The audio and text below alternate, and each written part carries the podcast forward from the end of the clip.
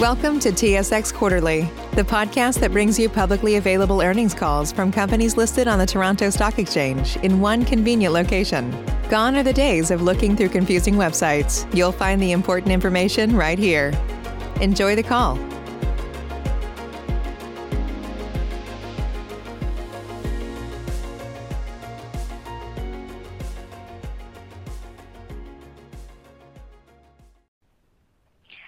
And thank you for standing by, and welcome to the Canadian Apartment Properties REIT First Quarter 2021 Results Conference Call. After the speaker's presentation, there will be a question and answer session. To ask a question during this time, simply press star, then the number one on your telephone keypad. If you require any further assistance, please press star zero. I would now like to turn the call over to Mr. David Mills. Please go ahead. Uh, thank you, Michelle, and good morning, everyone. Before we begin, let me remind everyone that the following discussion may include comments that constitute forward-looking statements about expected future events and the financial and operating results of CAPREIT. Our actual results may differ materially from these forward-looking statements, as such statements are subject to certain risks and uncertainties.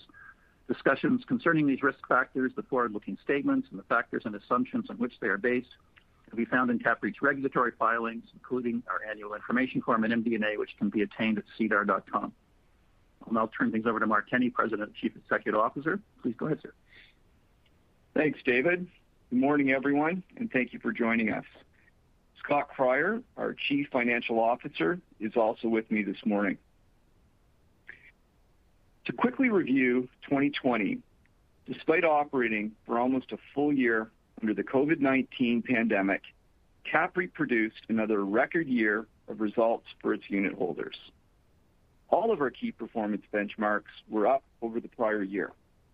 Organic growth was strong. We continued to expand our property portfolio, and the ongoing strong fundamentals of the residential rental real estate sector resulted in a significant increase in the value of our asset base.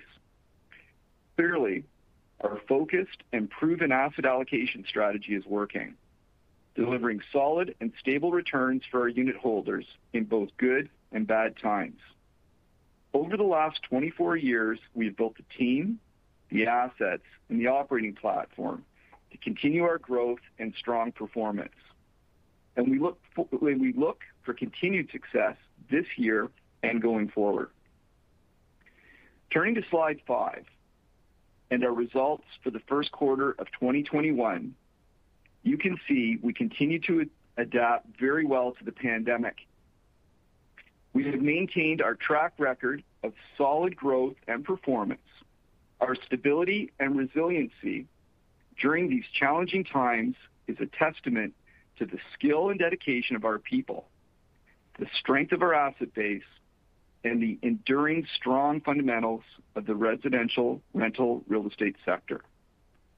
For the three months ended March 31st, 2021, we generated solid accretive growth in revenues, NOI, and NFFO. It's important to remember that it wasn't until the end of last year's first quarter that the pandemic began to affect our markets. From an operating perspective, our ability to generate solid performance in both good times and bad is clearly demonstrated by the results for our stabilized portfolio, as you can see on slide six.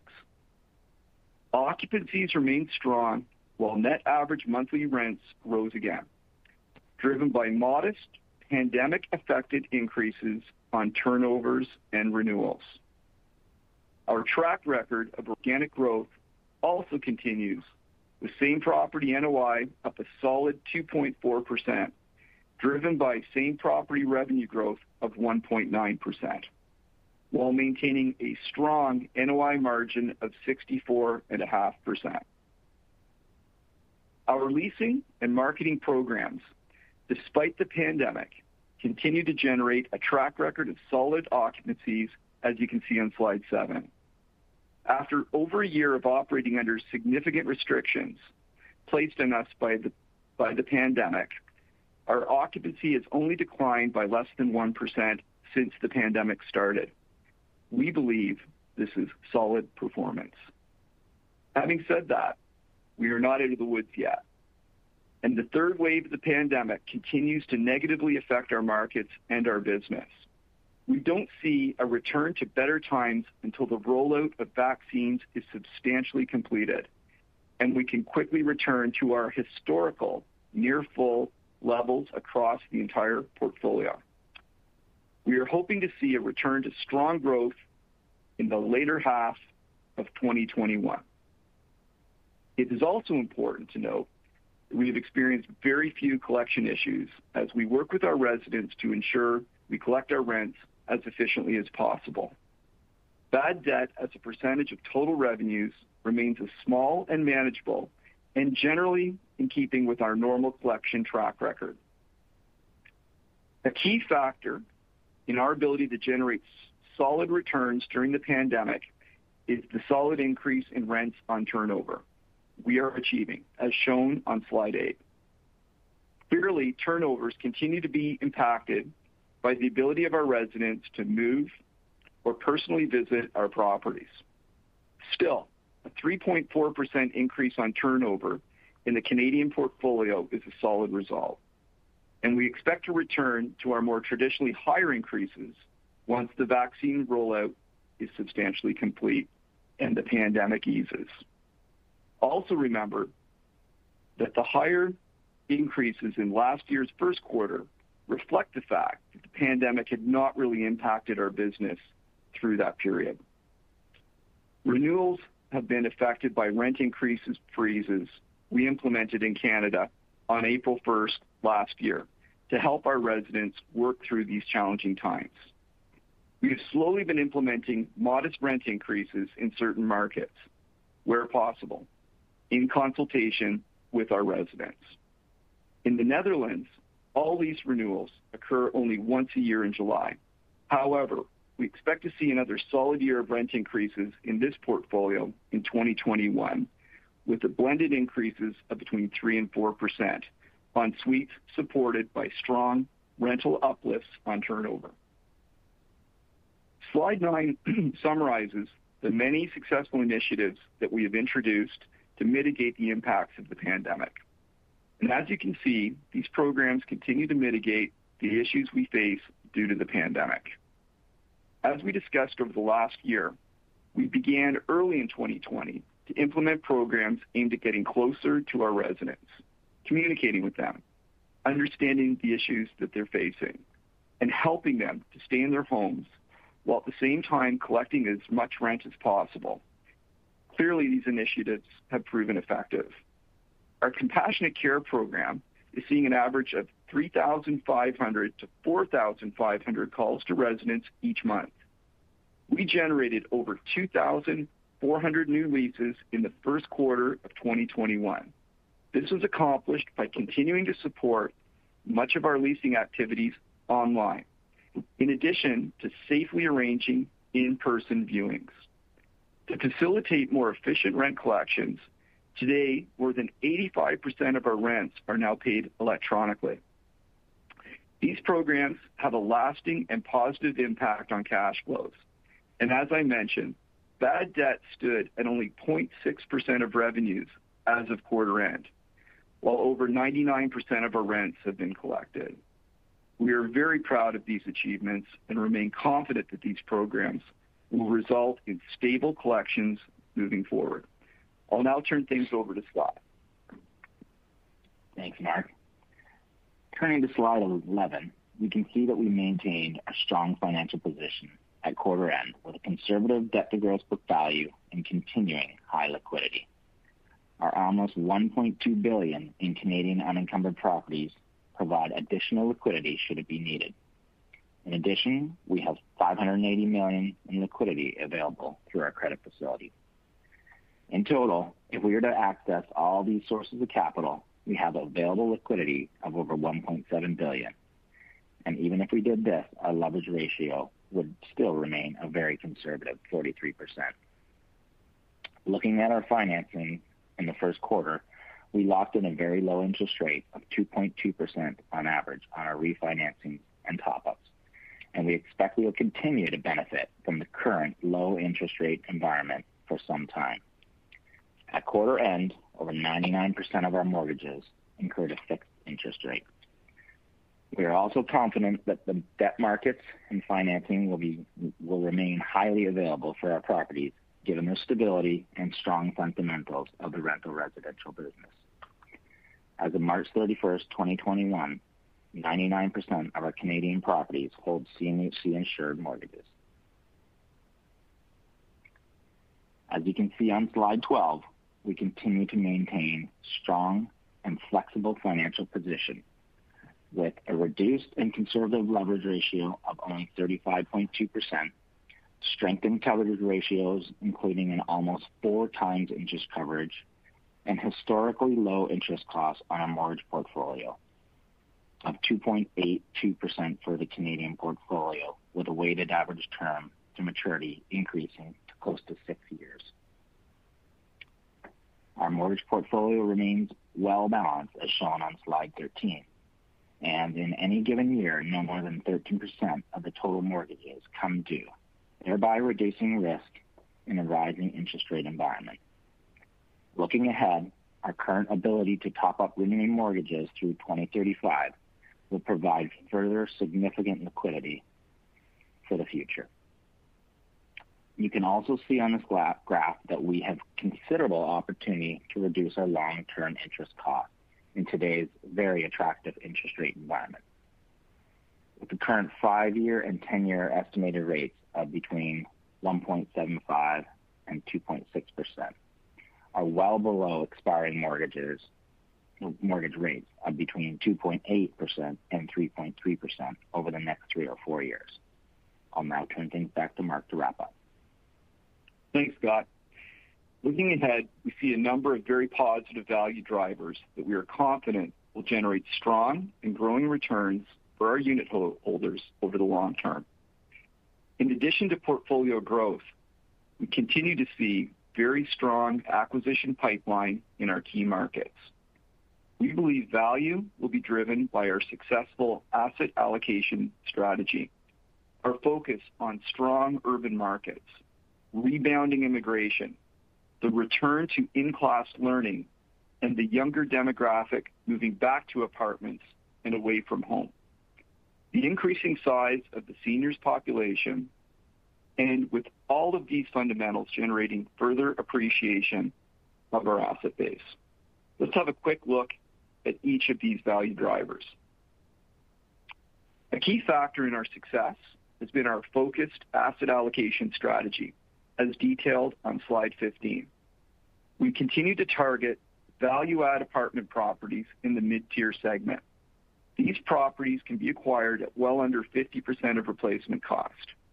We have proven our ability to invest in them to increase value, and their stability is driven by the very affordable rental rates that the buildings offer. We also like the MHC sector, a highly stable, low-risk business with very strong potential to increase cash flows. Revenues are highly stable, and with residents owning their own homes, capital requirements and maintenance needs are significantly reduced. MHC properties also provide another level of diversification within our portfolio, allowing us to enter more rural and smaller markets than a residential focus on large urban regions. Additionally, with homeownership costs rising significantly across the country, MHCs provide the real alternative as prices have not appreciated to the same extent. Our European presence is also driving real value. Dividends from our ownership interest in ERES are strong and stable, while fee income for our asset and property management services in both the Netherlands and Ireland continue to grow. As the only professionally managed operating platform in Europe, the opportunities for further growth and enhanced value are significant. We are also able to capitalize on very low-cost European debt to finance our growth at attractive returns. A second key value driver is our focus on Canada's three largest and most vibrant rental markets, Toronto, Montreal, and Vancouver. As we have noted before, our focus is on the more suburban markets rather than seeking downtown locations. Properties that are attracting increased demand as families seek more space at affordable levels. As you can see on slide 16, in addition to offering quality rental accommodation in these high-demand markets, our rents constitute a very manageable percentage of total disposable income for our residents. Our rates between 1.50 and 2 dollars per foot are clearly affordable compared to other rental alternatives. For example, in Toronto, rents for new build and condo rentals are going for upwards of three to five dollars per square foot. Quality properties, more space at affordable rents. This is the CAPREIT value proposition. Immigration has always been a demand driver in our markets, but it's significantly reduced over the last year due to the pandemic and travel restrictions, as you can see on slide 17. However, the pace is picking up, and we believe this trend will accelerate in the months ahead. The number of international students in Canada has also been impacted through the pandemic. Normally numbering in and about the 650,000 number in Canada, international students have declined significantly during the pandemic. Compounding these issues is the closing of in-class learning and what we call household consolidation. Young people have returned home to live during the pandemic to manage costs, and we don't see them returning to the rental market until vaccines have been fully rolled out. As I stated earlier, we don't believe we will see a return to more normal markets until the rollout of vaccines is substantially complete. Younger people returning to rental living and away from home, and international students as they return. We believe the demographics are also on our side as seniors increasingly look to the rental market to meet their needs. With significant equity in their homes and seeking a single-floor living space as the best place to age, aging millennials are another strong and growing demand driver in our markets. As you can see on slide 18, the population of Canadians aged 65 and older continues to grow, accounting for over 23% of the population, or more than 9.5 million people by 2030. We believe that our quality and well-positioned portfolio offering more space and more affordable rates than smaller condos will see an increased demand from this demographic group. Finally, we believe all of these strong market fundamentals will increase the value of our property portfolio going forward. Slide 19 details current cap rates for our own properties in the three of our key markets. Over the past few months, we have seen significant compression in comparable market cap rates for completed transactions in these cities as pension funds and others increasingly recognize the positive fundamentals in the residential rental sector. For example, recent transactions in the GTA have seen stabilized cap rates as low as 3% and even lower at 2.1% for properties with development potential. Montreal has seen purchases as low as 3.6% and around 3% for properties with development potential. In Vancouver rates are as low as 2.3% and even lower for properties with development potential. We recorded a significant 600 million dollar increase in the fair value of our portfolio in 2020 and expect to see further increase in asset value going forward. With increasing demand and little new supply of rental accommodation in these and other markets, we believe the value of our property portfolio will only grow and provide another strong driver for unitholder returns over the long term. In summary, we are very excited about our opportunities for future growth and enhanced unitholder value. Our focus on the mid-tier sector meets increased demand for affordable, high-quality homes. Our predominantly suburban location outside downtown cores and our larger-sized suites, townhomes, and MHC sites are meeting the needs for renters seeking more space. we are experiencing a strong pipeline of accretive acquisition opportunities and expect to see solid portfolio growth in the quarters ahead.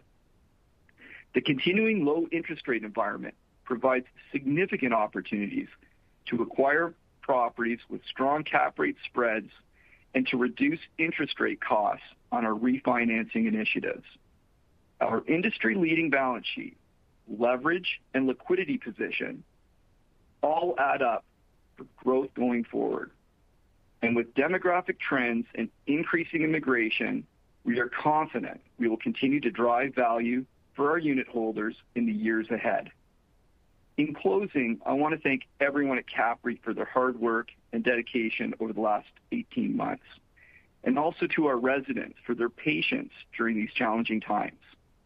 We are very proud of our results this quarter, a period when we experienced the height of the pandemic brought on by the third wave. Considering that last year's first quarter was partially strong, particularly strong, given the pandemic did not affect our markets until the end of March, our performance this quarter has been even more exceptional. Thank you for your attention this morning, and we would now be pleased to take any questions that you may have. Thank you. If anybody would like to ask a question, please press star one on your telephone keypad. Your first question comes from Matt Logan from RBC Capital Markets. Your line is open. Say goodbye to your credit card rewards. Greedy corporate mega stores, led by Walmart and Target, are pushing for a law in Congress to take away your hard-earned cash back and travel points to line their pockets. The Durbin Marshall credit card bill would enact harmful credit card routing mandates that would end credit card rewards as we know it. If you love your credit card rewards, tell your lawmakers, hands off my rewards. Tell them to oppose the Durbin Marshall credit card bill. Thank you, and good morning. Good morning. Morning, Matt. As we start to get closer to a reopening, can you talk about how you expect your portfolio will perform by region? And maybe if I put it a little bit differently, do you think the operating performance over the next 12 months will be driven by the few areas in your portfolio where you have some vacancy, or if the vaccine progress and immigration will be the key drivers going forward? Immigration is just the foundation for strong growth in the years to come. It's household consolidation that is going to be the absolute driver. So, you know, what we believe is that, and there are no statistics, is that there is unprecedented household consolidation of people 30 years and younger living at home during the pandemic.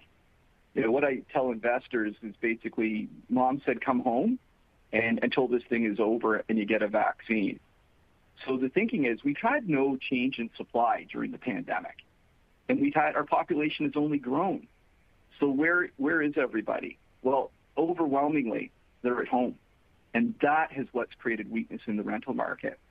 So as as moms and dads get comfortable that you know kids are safe with vaccines, you will see a very strong wave of uh, return to the sector. And, and quite frankly, we had a housing crisis in Q1 of 2020. That hasn't changed. It's just kids are at home, and that's where the people are. So I guess the focus really will be on how market rents move and if turnover starts to pick up as you know, we all get vaccinated. Yeah. And I think, you know, in the case of CAPREIT, you know, we're we're holding in there with only you know, 3% vacancy, which is really focused on about 10 assets. So the the return of um, occupancy um, will be very very fast and and specific to, to the areas where people get vaccines. And in terms of rental growth, there's no reason to believe we wouldn't return to pre-pandemic levels, if not higher.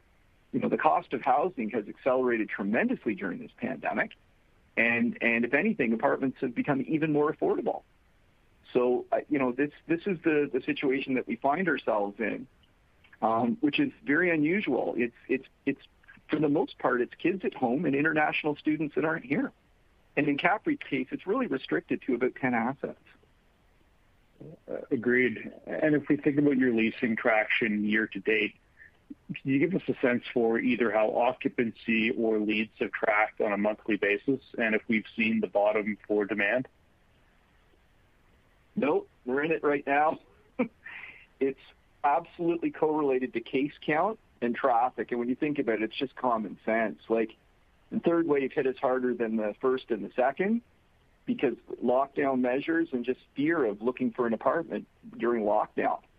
So as we see case counts go down, we see a direct correlation of our, our traffic going up.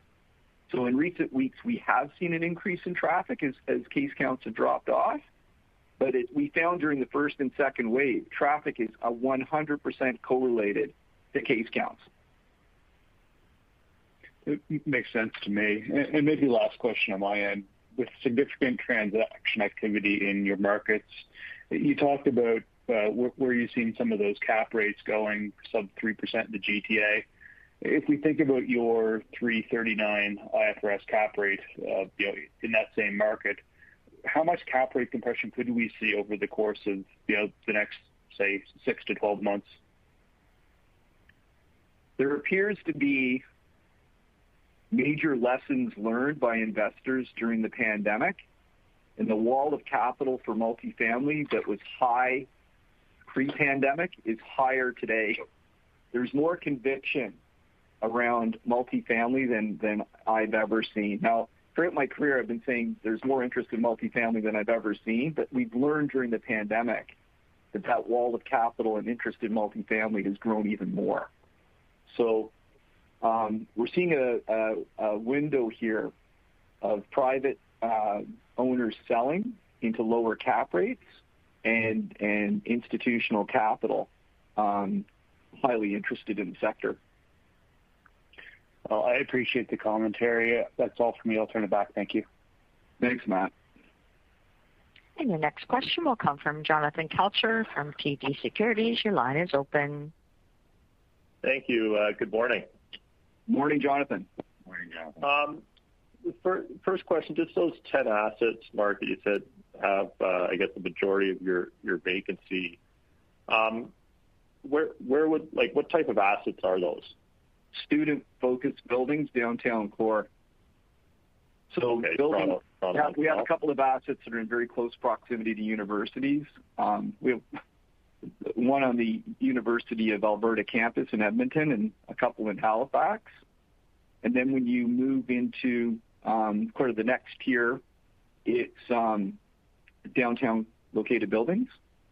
Um, wherever the pandemic has been hit the strongest is it's again that cohort of 30 under that mom and dad said come home. And so wherever you see high case count, it's that cohort exactly that's caused weakness. It's not the seniors, it's not families, it's the cohort of under 30. So the final place we saw it was in the uh, the luxury end. Um, so you know, one we have one brand new asset that targets that cohort downtown Toronto, and it's it's also been quite quite impaired.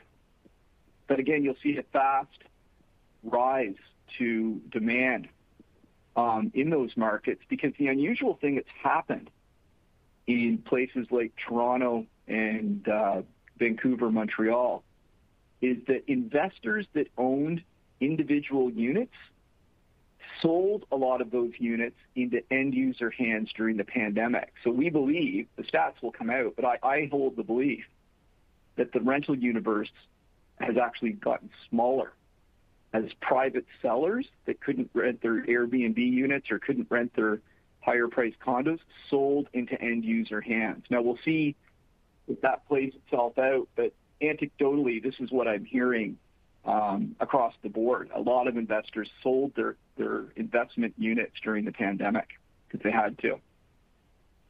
Right, so much tighter market coming out of this. I think the fundamentals were, are going to be good for for new construction. Fundamentals will be good, obviously, for mid-tier portfolio like CAPREIT's. Okay. Um, Just on the your your tenant inducements, they they have ticked up the last two or three quarters. Are is it? Are you using them more in some markets than other others? And then how do you see that playing out going forward? Well, CAPREIT has not been a tenant inducement Um, culture in our 24-year history. We've been chasing ghost tenants during this pandemic because traffic levels have plummeted as each wave showed up.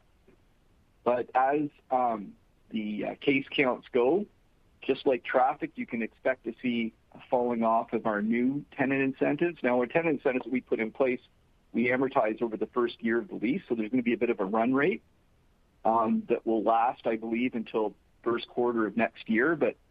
Newly initiated incentives, I expect to fall off dramatically in uh, the third quarter. We're already starting to see a reduction in use. We monitor them very very closely. Um but again, directly related to case count reports and directly related, obviously, to our traffic. Okay. That's uh, helpful. I'll turn it back. Thanks. Your next question will come from Brad Sturges from Raymond James. Your line is open. Hi there. Um, just to follow on those questions, I guess if you see an uptick on the leasing activity, is that the tipping point in terms of maybe willing to take on a little bit more vacancy and hold out for a better rate? It's a great question, Brad. So throughout the pandemic, we tried to call vaccine rollouts because when we got clarity on the pandemic coming to an end, that, in my mind, is the time to build vacancy to properly capture market rents. So we thought we were seeing it in the first in the in the first quarter there. We thought, "Geez, this is gonna vaccine rollouts are going to hit us, and we're going to be in great shape." Um, we had a couple of weeks of confusion. I now believe that we're going to be marching towards 50% vaccination sooner than later. We're almost there. And we'll see what happens with case counts in the next few weeks. I think the next few weeks are critical. And and as we see that happen, we know the rental market's going to light up. Kids are kids are under 30s will do not want to be at home. This is not a a rental trend. It's It's just a matter of getting vaccinated and getting back to life. Okay. And then uh, I guess the lockdowns had an impact on R&M costs. Uh, do you see that essentially catching up in the back half of the year when we do open up? Not of significance. Like, our teams have been, as I said, like, we're so proud of the CAPREIT team. They've been working tirelessly through this pandemic. And while they can't go into units in some cases, I don't expect to be seeing a lag effect in costs. Okay. Um, and at this point, I guess you're seeing a very strong deal pipeline. Um, I guess last call, you talked about similar volumes to 2020 in terms of annual volume. I guess, any change in expectations here based on what you're seeing, or you stick to your original commentary? Yeah. Like, volumes are out there. It's a matter of us targeting value. And so, like, it's really a situation of how much capital is chasing and how aggressive the capital is going to be. So we'll stay disciplined uh, in our accretive hurdles.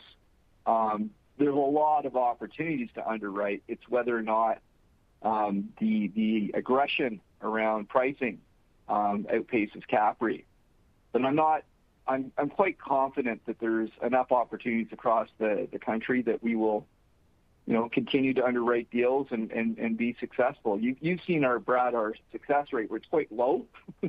But fortunately, we're underwriting so many deals, we tend to be um, able to bring in you know, decent decent amounts uh, of growth. But not at the expense of anything. Earnings per share is our focus at CAPREIT, not, not growing the number of units and the size of the portfolio. Great. I'll turn it back. Thank you. Thanks. Your next question comes from Joanne Chen from BMO Capital Markets. Your line is open. Hi, good morning. Maybe just sticking on the acquisition pipeline side. You know, with in terms of kind of the opportunities that you're seeing, would these be kind of um uh you know, kind of more one-off deals, or are you, you know, are there increasing opportunities with respect to larger portfolio sales? It's a mix of both. Really what you have is the private sector seeing valuations at extremely high levels, and then generalized fear around the future of capital gains taxes. So I think in a lot of cases, families are looking at their portfolios, big and small, and and uh, thinking that maybe a time to liquidate if there's not succession in owning the portfolios for the next generation. So it's just it's just a matter of the valuations being so so so robust and capital gains fierce. But it, it's not unique to one particular uh, demographic of ownership in apartments. It's large portfolios and it's small. Got it. Um, maybe just uh, shifting back to the operation side of things with you kind of comment on how, you know, I know we're still in a lockdown and all, but, you know, kind of how turnover activity post the quarter has trended? Um, there's no uh, sort of, I wouldn't call a trend of any sort. Um, you've got a combination of uh, people that were going to move have moved, and it's not a great time to be moving in or out during a, a wave of a pandemic. So I expect the trend will emerge as the third wave completes. I do think there's a lot of um, pent-up activity, but there's more inbound activity at this point than outbound activity. People that were going to move have had the ability to give either 30 or 60-day notice, depending what province you're in, and they've made those decisions. So it's really, um, it'll be a rapid return to uh, uh, market rents and, and vacancy shore up. And I guess just on that, with respect to market rents, uh, what are you uh, seeing right now in terms of kind of your opportunity there for mark to market uh, in, some of your key markets right now? We're seeing a mild uh, increase because we're essentially at this point comfortable with building a little more vacancy because we do see this third wave subsiding. Mm-hmm. I would not call trend on that quite yet, but it's getting pretty close. But I can assure you that as this pandemic eases case count wise, again, you will see a very rapid return to mark-to-market rents. I think I'd said pre-pandemic levels. And the reason being is the population has grown in Canada and the supply has not. So, like, where is everybody? Well, there's one cohort that's at home, and it's the under 30s. And you can talk to pretty much anybody you know that's 50 year old and up, and they've got kids at home for the most part. So it's not students; it's it's just that cohort of age, and and they are not planning to stay at home with mom and dad for the next 20 years. They're ready to go. Enough is enough. Is is that's the, that's the belief that we hold. Right. Um, okay, no, that, that's helpful. But maybe just one last one for me on a bigger picture, high level uh, question with respect to you know post pandemic when, you know, uh, yeah, hopefully soon. um, but you know, kind of your on with respect to the overall industry on the regulatory front, with respect to you know, um, in, some of your discussion, perhaps with you know all the players, um, what are you guys thinking in terms of the potential for um, the, for an extension of some of the rent freezes and caps uh, into 2022? or is it still too early to tell at this point? I think it's too early to tell. I think it's going to have a lot to do with unemployment. It's going to have a lot to do with um, uh, pressures on, you know, how the economy is doing in general, um, and it's going to have a lot to do with affordability. I guess going forward, you know, the the strongest attribute of our portfolio is that the affordability proposition has actually got stronger during the pandemic for CAPREIT. Like the cost mm-hmm. of homes, as we all know, has just skyrocketed. So the alternative housing source is quality rental. We think is in the mid tier the perfect place to be. So the fundamentals are going to be incredibly strong. How governments react to that is is different by province, but I can't provide any sort of meaningful insights on that. Right. Um, okay, no, that's still uh, helpful. Uh, that's it for me. I'll, I'll turn it back. Thanks. Thank you. Your next question will come from Mario Saric from. Please go ahead. Hi. Hi, good morning, guys. Good morning. Um, first question, just coming back to the acquisition pipeline. I think uh, last quarter, Mark, you kind of highlighted uh, enthusiasm over 200 basis point type cap rate spreads. Historically, they've been 80 to 120, let's say. within the market. You know, some of the cap rates that you highlighted in the GTA, Montreal, Vancouver, kind of stabilized 3, Montreal 3.5, Vancouver 2.3 or so. Scott talked about the 10-year being at 2.6 in terms of financing cost. How do you how do you make that work? Uh, There you go. In different markets, how Well, do you make those spreads work? So you're on the edge of the double-edged sword. So um during the pandemic, we saw rates fall tremendously and portfolios come available, and those spreads were there. As financing costs have increased, the spreads are tightened. Where does that leave CAPREIT? It leaves us in one of two places. If cap rates continue to compress with interest rates the way they are, we will not be successful in growing. But what we will be phenomenally successful in is NAV appreciation. Because as we lose and the market reveals higher valuations for apartment buildings, our portfolio only grows in value. And I I would suggest it to be significant. So, you know, if we're not able to buy, it just means the enthusiasm for apartments is extremely strong. So the second thing that we look at, not just the spreads, it's the growth prospects of income in particular assets. So I've always used that example of 150 basis points with 5% growth. Um, that kind of use that number. If it's 200 basis points with 3% growth, it's kind of the same proposition. And if it's 120 basis points with 9% growth, it's the same proposition. So it's all moving around that kind of idea in markets that you can call as stable and growing. And that's where it becomes a little more complicated. But knowing the math on spread is quite easy when you buy. It's knowing the growth where expertise comes into play. So I do think it's tightened, Mario, but I think the growth Uh, potential has increased.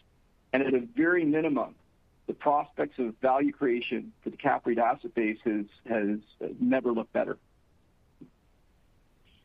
In your opinion, is there enough potential uh, supply coming onto the market? I'm talking about um, properties as opposed to construction such that cap rates could start to reverse a little bit and start seeing it tick higher?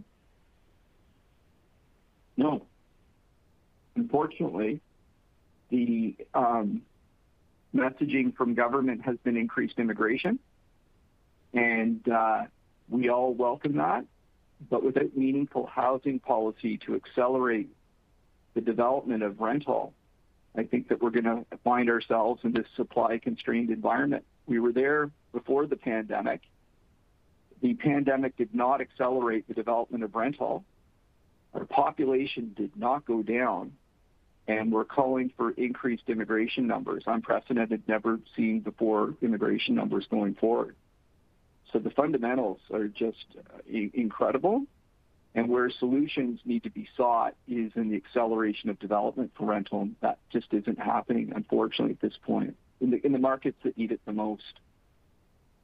Right. Um, you mentioned or you highlighted some of your portfolio IFRS cap rates on one of the slides in the deck. Presumably those are are single property cap rates, whereas some of the cap rates that you're highlighting on the private market uh, would include portfolio premiums uh, within those valuations. Uh, the public market isn't subscribing significant NAV premiums for the multifamily REITs today. In the private market, what's what's your estimation in terms of where portfolio premiums are going for larger transactions? I think, uh, well, there's lots of people that would like to build platforms in Canada and meet that math. So, depending on the size of the portfolio, I think it would range, Mario, when you get into those portfolios that are kind of plus 1,500 suites, I would say 15 basis points to maybe a high of 25 basis points.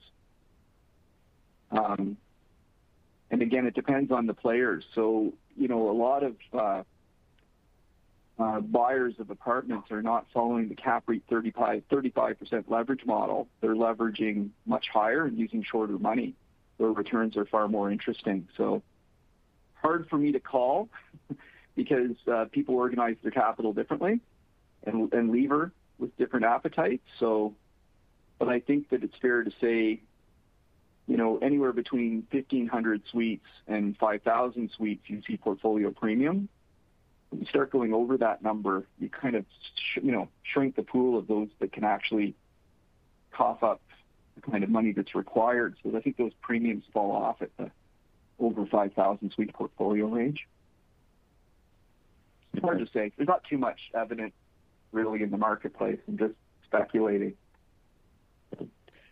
My, last question just comes back to uh, this quarter you omitted the kind of mark-to-market discussion, uh, kind of citing the pandemic uncertainty. Uh, last quarter, I think you noted it was about 20% or so.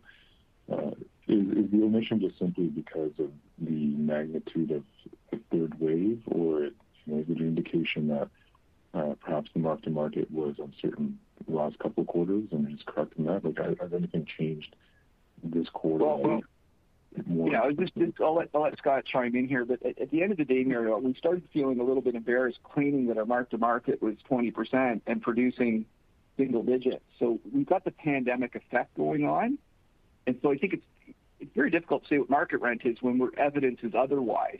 So at, at this point, we felt it was misleading to say one thing and produce another. When people ask me what's your mark to market, I'll say look at our last quarter of turnover increases, and that's our mark to market.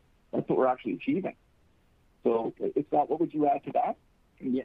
No, I think that I think that's bang on. I mean, it's it's really we just felt like you know there's not enough market evidence today to have as much confidence in that number. I mean, we build that number up at a you know property level, at a unit level. Um, you know, we involve marketing, and so you know we felt comfortable with that number um, in previous quarters. But just given the environment, there's just not a lot uh, to say when that will change, um, when markets will come back.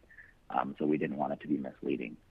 Um, you know, we know we know that there's always a disconnect between what we're what we're getting on turnover. Like if you look pre-pandemic, we were getting 13 to 15 percent. We're saying our market rents are 20. That's because a lot of the same units turn over, and so the the increases aren't as much, and a lot of the older leases have bigger mark to market. So, you know, we're confident with the data before. We're just the uncertainty of the current environment. It didn't feel uh, it didn't feel appropriate to include that guidance right now. Okay, that makes sense. Thanks for the call as always. Thanks. Thanks. And your next question will come from Mike Markidis. The line is open. Good morning, everybody. Morning, Mike. Morning. Just on that, uh, maybe another way to ask Mario's question. Have you guys calculated what your spreads within the last couple of quarters if you exclude those 10 most impacted outlets? Scott, do you have that? So are you saying like mark to market, like the, the rental list or? The rentals, yeah. Just because we're, we're talking about the pandemic and then we're talking about it's really specific to assets. I'm just wondering if the leasing spread over the last couple of quarters would be materially different if you X those out of the, uh, the average. I, I can't well, say we've done that math. Yeah. I don't know, Mark, if you have anything to add, but I haven't specifically done that math. It's a good, it's a good idea. it's just, um, I, I think, I think the answer Mike, is that those properties will return to pre-pandemic levels, and the rest of the portfolio will return to pre-pandemic levels. Like, the reality is that 80% of our portfolio is is just moving along fine. Um, I just think it's related to the pandemic. There's nowhere in Canada where you haven't had some degree of slowdown in traffic and interest, and nowhere in Canada you haven't had uh, the under 30s going home.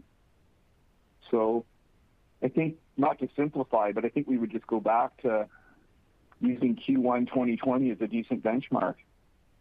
And if not, and growing from there. Okay. Um, I think on, on, you know, we've been talking about the active deal market. Mark, couple months ago, you, I think you would have said, and correct me if I'm, I'm just quoting you, but on any given day, you typically be underwriting 200 to 250 million dollars of acquisitions, and I think in late March it was 5 billion. Um, and I think you know, the chatter out there is there's a pretty substantial portfolio that's been sold. So what would what would that stat or comparative be today? Um, I would say going by memory based on deals that we're underwriting. So deals that we're currently underwriting in the marketplace, I would call it a quantum of 600 million of opportunity that's out there. Um, and like I said, I in the core markets, my enthusiasm around being successful is probably low. But this brings me back to the valuation increase of the CAPREIT portfolio. So all that we know is that as we lose more deals, the value of the portfolio continues to surge. For sure. Okay. And um, last one for me. Um, I don't want to be accused of tripping over the pennies and not paying attention to the dollars in terms of your occupancy and rent spread potential in 2022. but Your G&A, even if we strip out that 700,000, was up materially from year-over-year and compared to where you were running. Yeah. You gave guidance for this being a reasonable run rate for the rest of this year. Can you just help us understand the inflation, um, even though reduction in travel and all that stuff? Um, yeah.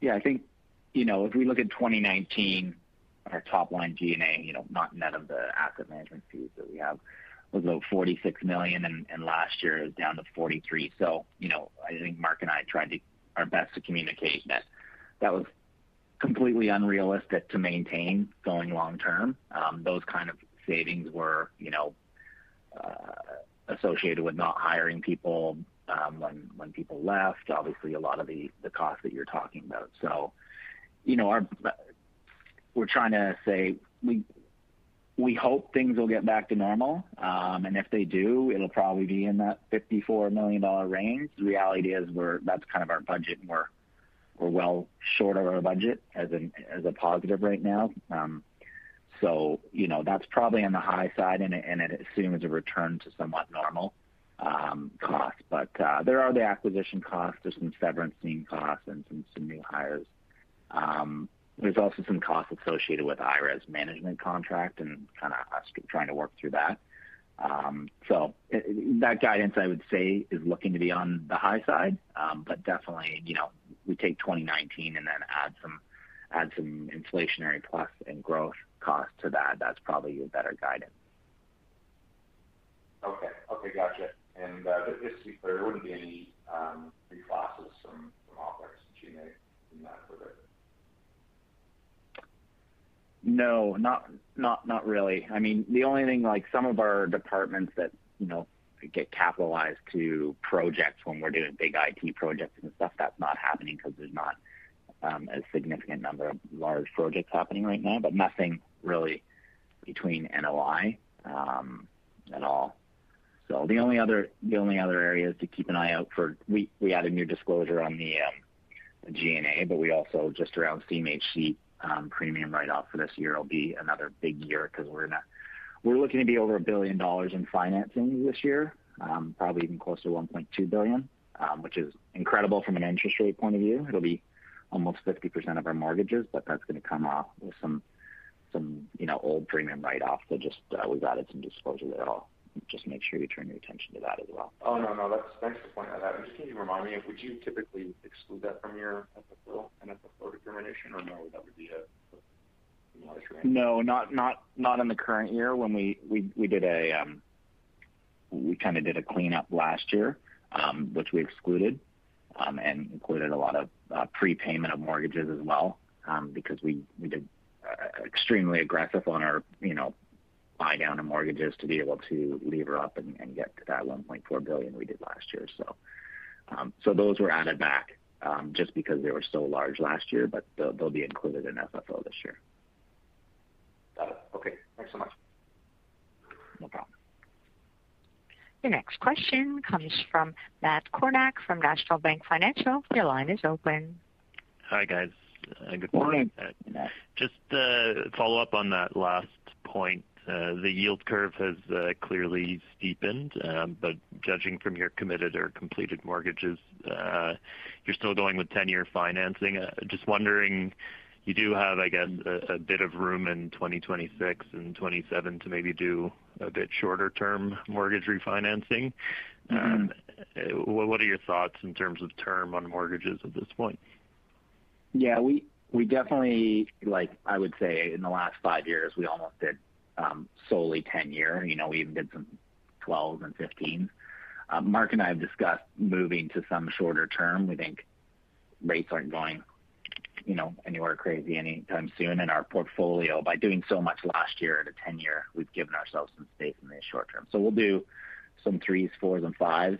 Um, fives and 10s are primary just because a lot of CM we do work with a lot of CMBS lenders, which their their pricing is usually off of fives and 10s. Um, so it'll be majority of fives and 10s. Um, I'd say probably at least 30% of our portfolio will be five, five year or shorter uh, this coming year. If I would add to that, um, Matt, we've never really been leverage focused, so 10-year always made a lot of sense. However, I think what we're coming to realize is that in the value add Um, acquisitions, you're better off with five-year money because we simply add so much value over that five years that there's more equity to tap into in a shorter term. Whereas you buy a value add property and you lock the financing in long term, you have to second mortgage to get at the created equity. So, you know, I'll use our Oshawa portfolio most recent acquisition as a great example. We feel that there'll be significant value add opportunities in that portfolio, and therefore you're better off with shorter financing to tap into as much low-cost equity as possible. Yeah, no, that absolutely makes sense. From an underwriting standpoint, though, you still would use 10-year financing as kind of a benchmark for cap rates? We use cap rate leverage, and we use 10-year money. Then what we do beyond that is really a management decision. But for the discipline of modeling, we model cap rate portfolio leverage, and we model 10-year money. And just quickly, you you you noted stabilized cap rates. I know that's a bit of a anybody's guess. But is that just stabilization of on occupancy? I assume you're not stabilizing rent to market at this point for those calcs, are you? So, sorry, stabilized cap rates? Uh, yeah, the the quoted mm-hmm. stabilized cap rates, uh, even on transaction activity, not necessarily in terms of your IFRS values. Yeah, I mean, the way we look at I mean, if you're looking at some of our disclosure, obviously stabilizes, we've held that property over the two years so you can see the relative cap rate compression. Um, as far as how we stabilize our income, you know, that's uh, Uh, a different discussion. But um, I'm not sure if I'm answering your question or not. Uh, uh, it was more related to the acquisitions or, sorry, the market transactions that Mark had noted ah. at three caps. Like oh, yeah. The NOI for those. Are those. Right. Right. Yeah. Yeah. The word stabilized probably doesn't belong there. The reality is that cap rates going in, depending on what income you're modeling, some people use broker income, some use their own. Everybody uses their own. So um, those going in cap rates, I was just trying to give indication of what we're seeing in the marketplace. But they do they do range in that kind of three cap uh, uh, range right now. Sure. No, that makes sense. And last one for me. Um, the disclosed um, renewal percentage, I think, was sub 10%, um, but you didn't see any increase in vacancy. So are people signing longer than 12-month leases at this point, or was it a pandemic-related uh, issue in terms of the lower renewal percentage? No, it's strictly the uh, increased moratorium in Ontario and B.C. and a cap in Nova Scotia, 2%. That's what's going. There's no people are not signing. We're not offering longer leases as an incentive, um, which hold rents. We're no change there. Okay, perfect. Thanks, guys. Thank you. This brings us to the end of our Q&A session for today. I turn the call back over to Mr. Kenney for closing remarks. Well, first of all, thank you everybody for your time and your attention today. If you do have any further questions, please don't hesitate to contact us at any time.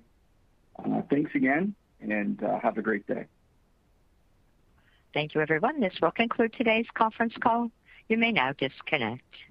Say goodbye to your credit card rewards. Greedy corporate mega stores, led by Walmart and Target, are pushing for a law in Congress to take away your hard earned cash back and travel points to line their pockets. The Durbin Marshall credit card bill would enact harmful credit card routing mandates that would end credit card rewards as we know it. If you love your credit card rewards, tell your lawmakers hands off my rewards. Tell them to oppose the Durbin Marshall credit card bill.